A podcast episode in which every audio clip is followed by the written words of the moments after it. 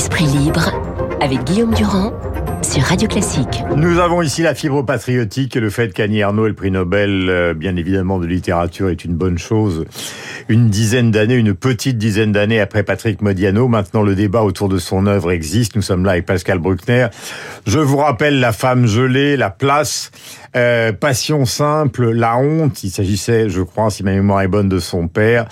Les années, le grand livre, en tout cas pour une partie de la critique qui a été publié chez Gallimard en 2008 et puis récemment donc l'histoire de sa relation avec un jeune homme euh, donc qui a été publié en 2022. Le jeu, je parle de jeu du narrateur euh, Dany Ernaud est un jeu collectif. C'est une femme qui vient d'un d'origine très modeste, dont les parents ont été de petits commerçants et à travers toute son œuvre, elle a d'une certaine manière voulu sortir l'emphase de la littérature de la littérature elle-même pour retranscrire, si je me trompe, Pascal va m'arrêter tout de suite, pour sortir de la littérature d'une espèce de mélopée romantique, mais pour essayer de recréer l'histoire d'une classe sociale, d'un lieu, d'un endroit et d'itinéraires qui sont les itinéraires de ses parents, d'elle-même et de sa vie. Euh, voilà pour ce qui est de la littérature et je m'excuse auprès d'Annie Arnaud d'avoir été si rapide. Après, il y a la question de son engagement politique qui soulève beaucoup euh, de problèmes. D'abord parce qu'elle a appelé à voter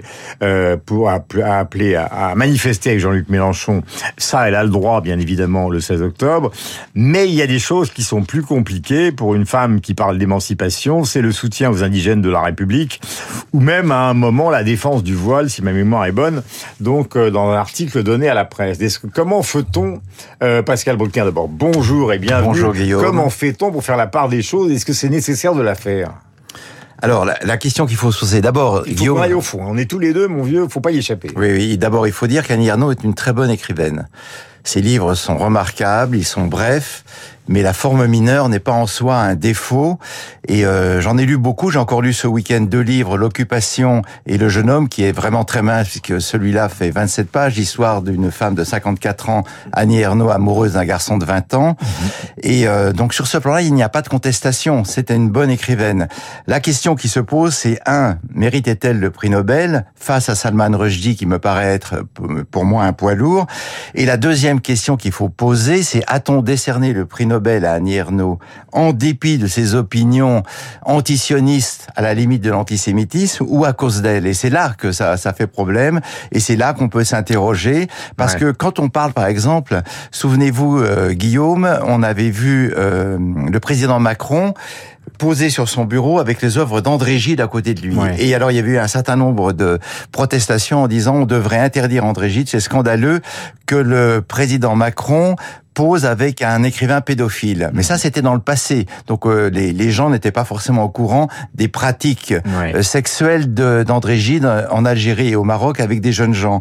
Aujourd'hui, on le sait, puisque Annie Ernaux expose ses opinions.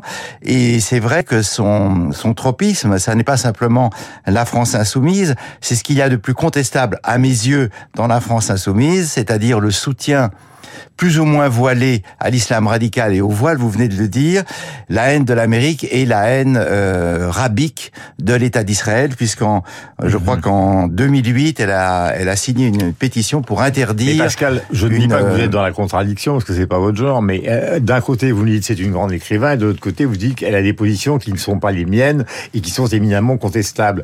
Mais euh, on pourrait dire ça de Garcia Marquez, qui était castriste. On pourrait dire qu'on peut arrêter de dire la Diane française d'Aragon parce qu'il était complètement stalinien, même si c'est le plus beau recueil de poèmes sur la France occupée. On pourrait dire ça de Paul Morand qui a eu des emmerdements après l'occupation. Et la liste est infinie de ceux qui ont été les grands écrivains euh, et qui en même temps ont eu des positions politiques euh, contestables. Absolument. Sauf que dans le cas du Nobel, vous savez, c'est un... Plongez mon vieux, allez au fond de ce que vous compétition, C'est une compétition. Alors, Annie Ernaux n'était pas seule. Elle avait en face d'elle un écrivain qui, à mon sens, est un écrivain beaucoup plus considérable qu'elle, Salman Rushdie, ouais. qui a une œuvre qui a été euh, l'objet d'une tentative d'assassinat euh, récemment, et dans un contexte politique, parce que, contrairement à ce que vous avez l'air de suggérer, non, le contexte politique, euh, Guillaume, est extrêmement important. Et dans un contexte où les femmes iraniennes sont tuées par la police parce qu'elles refusent de porter le voile. Mmh. Et là, on a l'impression que le, le prix Nobel ne récompense pas simplement l'œuvre littéraire, mais les opinions d'Annie Ernaux. Et c'est là, me semble-t-il, qu'il y a un, une, un choix endroit qui, à mon sens, me paraît contestable, même si je suis heureux que le prix Nobel soit attribué à une Française. C'est la réponse. L'extrême droite progresse considérablement en Suède. La libération de l'entrée des immigrés en Suède a fait justement le lit de cette extrême droite. Il est probable que les jurés Nobel n'ont pas envie d'avoir des bombes en bas de chez eux. Alors là, oui, mais, je, je pense que c'est évidemment ça la réponse. Je pense que les jurés Nobel ont fait faire un, un gigantesque progrès à l'extrême droite suédoise et qu'ils n'ont pas du tout fait progresser la cause de la liberté. Mmh. Et effectivement, vous avez raison Guillaume, la véritable cause de cette euh, de ce choix, ça s'appelle la pleutrerie, c'est-à-dire c'est la maladie qui gagne les démocraties souvent. Mhm. Quand on a affaire à une décision collective, on se pend, on va du côté de la facilité. Alors, vous restez avec nous parce que ces questions de littérature sont des questions passionnantes dans le domaine de l'art, car c'est aussi des questions qui sont posées autour de Picasso, de sa vie sentimentale et en même temps, est-ce que c'est le grand peintre? On en a parlé avec Balthus. C'est l'éternel problème entre la morale et l'art. Mais je sais que vous êtes passionné par ce qui se passe euh, aussi en, Ukraine. Euh, ce matin, donc, à la une de l'opinion. Impressionnant, les bombardements de lundi ne doivent pas masquer l'essentiel. La Russie ne parvient pas à mener une campagne efficace de frappe stratégique sur le mode occidental. Pour répondre à cette question, c'est pas la peine de rester dans un studio, il faut aller sur le terrain et retrouver notre camarade et ami Pascal Misraki qui travaille pour nos amis eux aussi de LCI et de TF1. Salut, euh, bienvenue Pascal et moi nous vous écoutons. Quelle est la situation ce matin? Est-ce qu'il y a des perspectives de frappe? Et comment vous voyez cette interrogation qui est à la une de l'opinion? Merci d'être avec nous. Écoutez, ce qui est sûr, effectivement, c'est que malgré les frappes de ces derniers jours sur les fronts, pour l'instant, la situation est bloquée, que ce soit au sud, là où nous nous trouvons, dans la région de Kherson, ou au nord, vers Kharkiv et à l'est dans le Donbass. Pour l'instant, pour l'instant, ce sont les Ukrainiens qui ont l'avantage. Mais ce que l'on remarque aussi, c'est que ces derniers jours, suite à ces bombardements, eh bien les fronts euh, sont restés gelés. C'est notamment le cas à Kherson, par exemple, où euh, des positions russes ont été euh, détruites cette nuit, mais des positions russes qui sont là depuis un petit moment dans le de Par exemple, nous, nous sommes rendus sur le front. Euh, eh bien là, ça n'a pas bougé.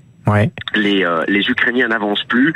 Et ça aussi, c'est un, signe important parce qu'on a beaucoup de ces Ukrainiens c'est très vite dans le sud. C'est vrai, ils ont avancé euh, dans le nord de la région de Kherson assez rapidement en quelques jours. C'est une zone extrêmement rurale, mais depuis quelques jours, eh bien, euh, les positions ils sont gelées. Alors, est-ce que ça veut dire qu'on est au début de l'hiver et qu'on va vivre cette situation? Peut-être que vous allez la vivre, je ne l'espère pas pour vous, pendant quatre mois sur le terrain?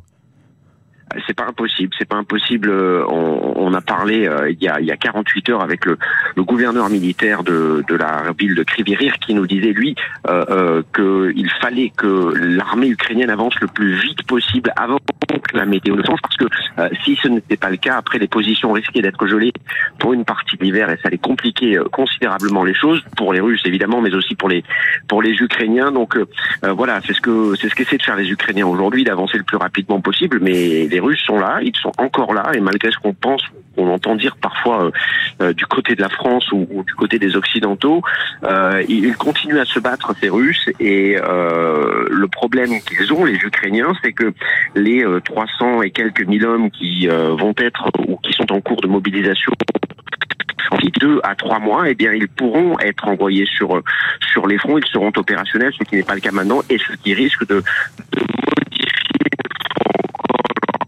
alors, voilà, là on a eu un petit problème de transmission, mais je vous pose ma dernière question et je vous remercie de prendre euh, votre temps pour répondre aux auditeurs de Radio Classique. Est-ce que vous avez le sentiment, avec l'expérience maintenant des plusieurs séjours que vous avez fait sur place, qu'il peut y avoir euh, des frappes dans les heures qui viennent, puisqu'on a eu une soirée, enfin plutôt une matinée de frappes intensives sur une vingtaine de villes. Hier, il y a eu des alertes, mais finalement, il n'y a pas eu de frappes considérables.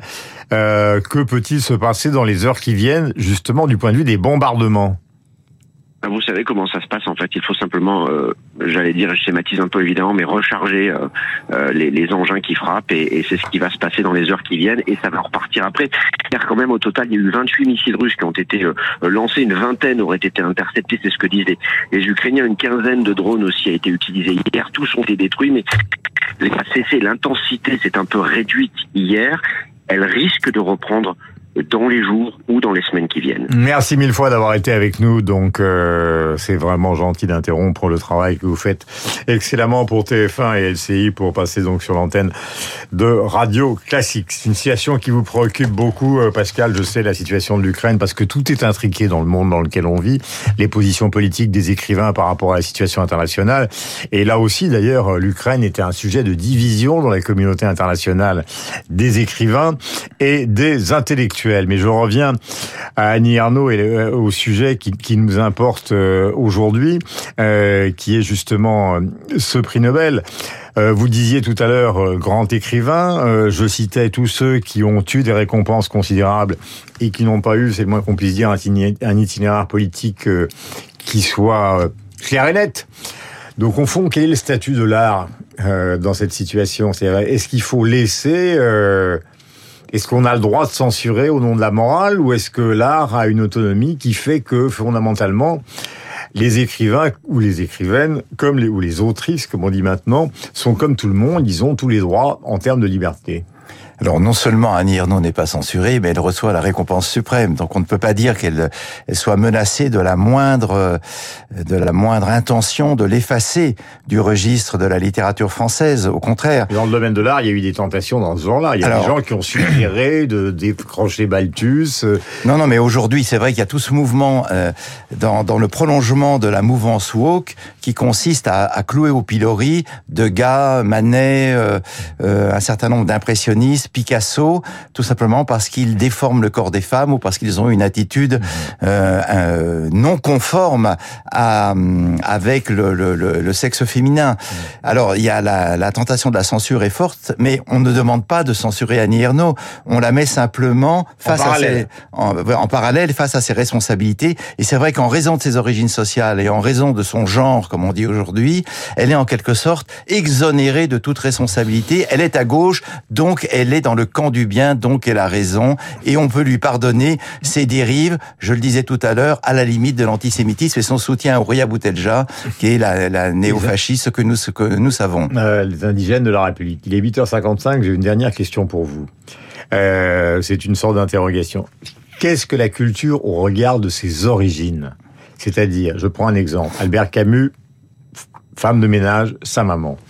Euh, je prends un de vos collègues, Michel Onfray, femme de ménage. Il a souvent dit, souvent écrit, Michel Onfray, que ça avait conditionné peut-être même sa contre-histoire de la philosophie. Au fond, Platon, Aristote, etc., c'est la philosophie telle qu'elle a été enseignée aux bourgeois jusqu'à Hegel, Heidegger, etc., euh, etc. Et lui, il s'est intéressé à une autre catégorie de philosophes au regard peut-être de ses origines sociales.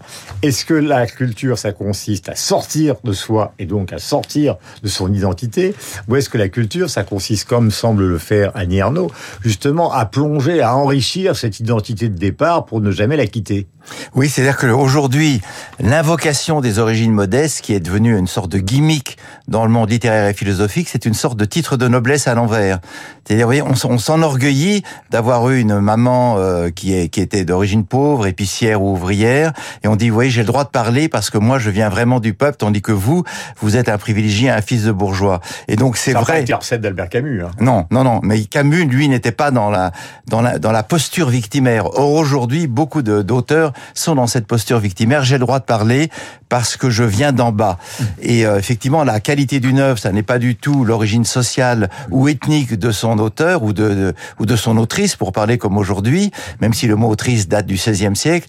La, la qualité d'une œuvre, c'est justement la capacité de s'arracher à, à ces déterminismes. Mais aujourd'hui, nous sommes complètement euh, plongés dans une époque où l'identité fait la loi et on n'est rien d'autre que la somme de ces euh, caractéristiques sociales, ethniques, religieuse, philosophique, et c'est une perte, à mon avis, très sévère pour le, le, le, génie, qui est justement cette faculté à aller très très loin de ses origines, à se, à se perdre loin de ses origines.